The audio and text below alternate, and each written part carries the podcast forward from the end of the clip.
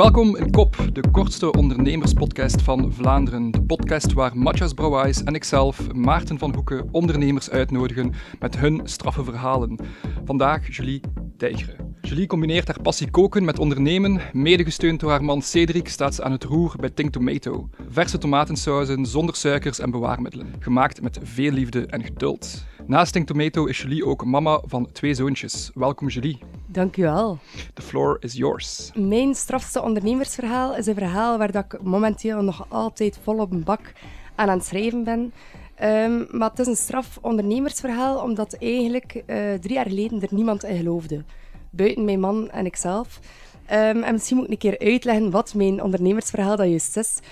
Um, ik ga beginnen met te zeggen dat ik eigenlijk verzot ben op koken, maar vooral op tomatensaus.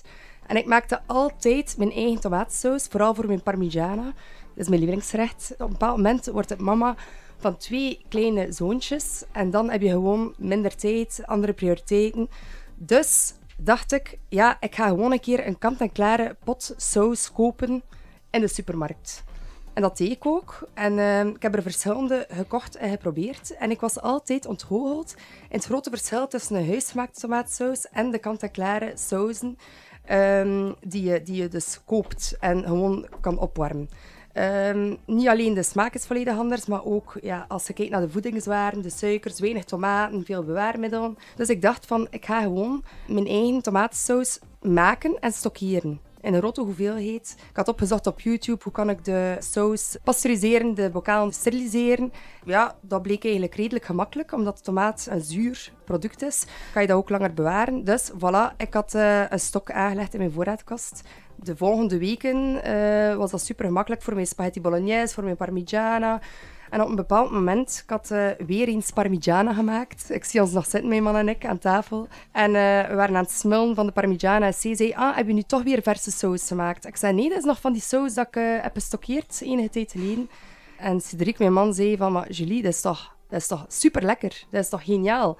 En, en ik kunt dat gewoon zo opwarmen. Ik zei, ja, dat is super, de max een kitchen hack. Ik, ben, ben, ik bespaar super veel tijd en toch lekkere verse saus. En dan zei mijn man van, maar Julie misschien moet je daar gewoon iets mee doen. Want ja, hij het zelf niet gevonden op de markt. Hij is er naar op zoek gegaan, actief naar op zoek gegaan. Heb het niet gevonden. Dus misschien moet je, moet je een webshopje gewoon als bijberoep, zo'n klein webshopje.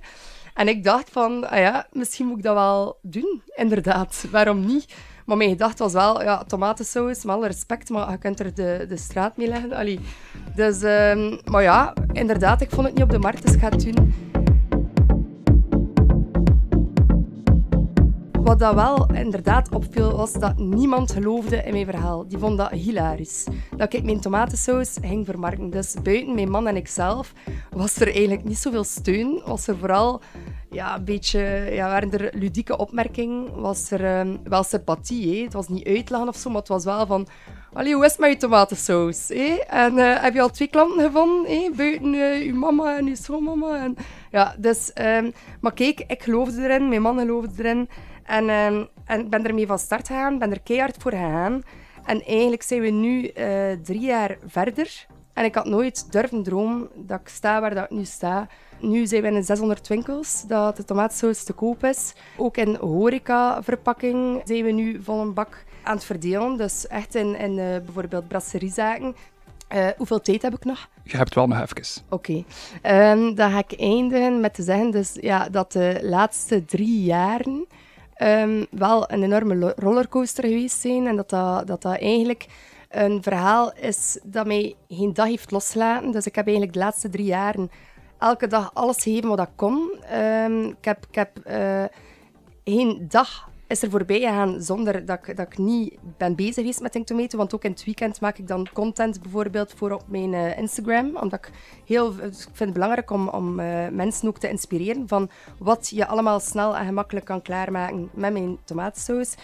En nu voel ik wel van, dat, dat ik echt kapot ben. We zijn nu het einde van het jaar ik ben echt kapot. Ik heb het gisteren nog gezegd aan mijn man. Dus we gaan nu ook een week um, Tomato collectief sluiten.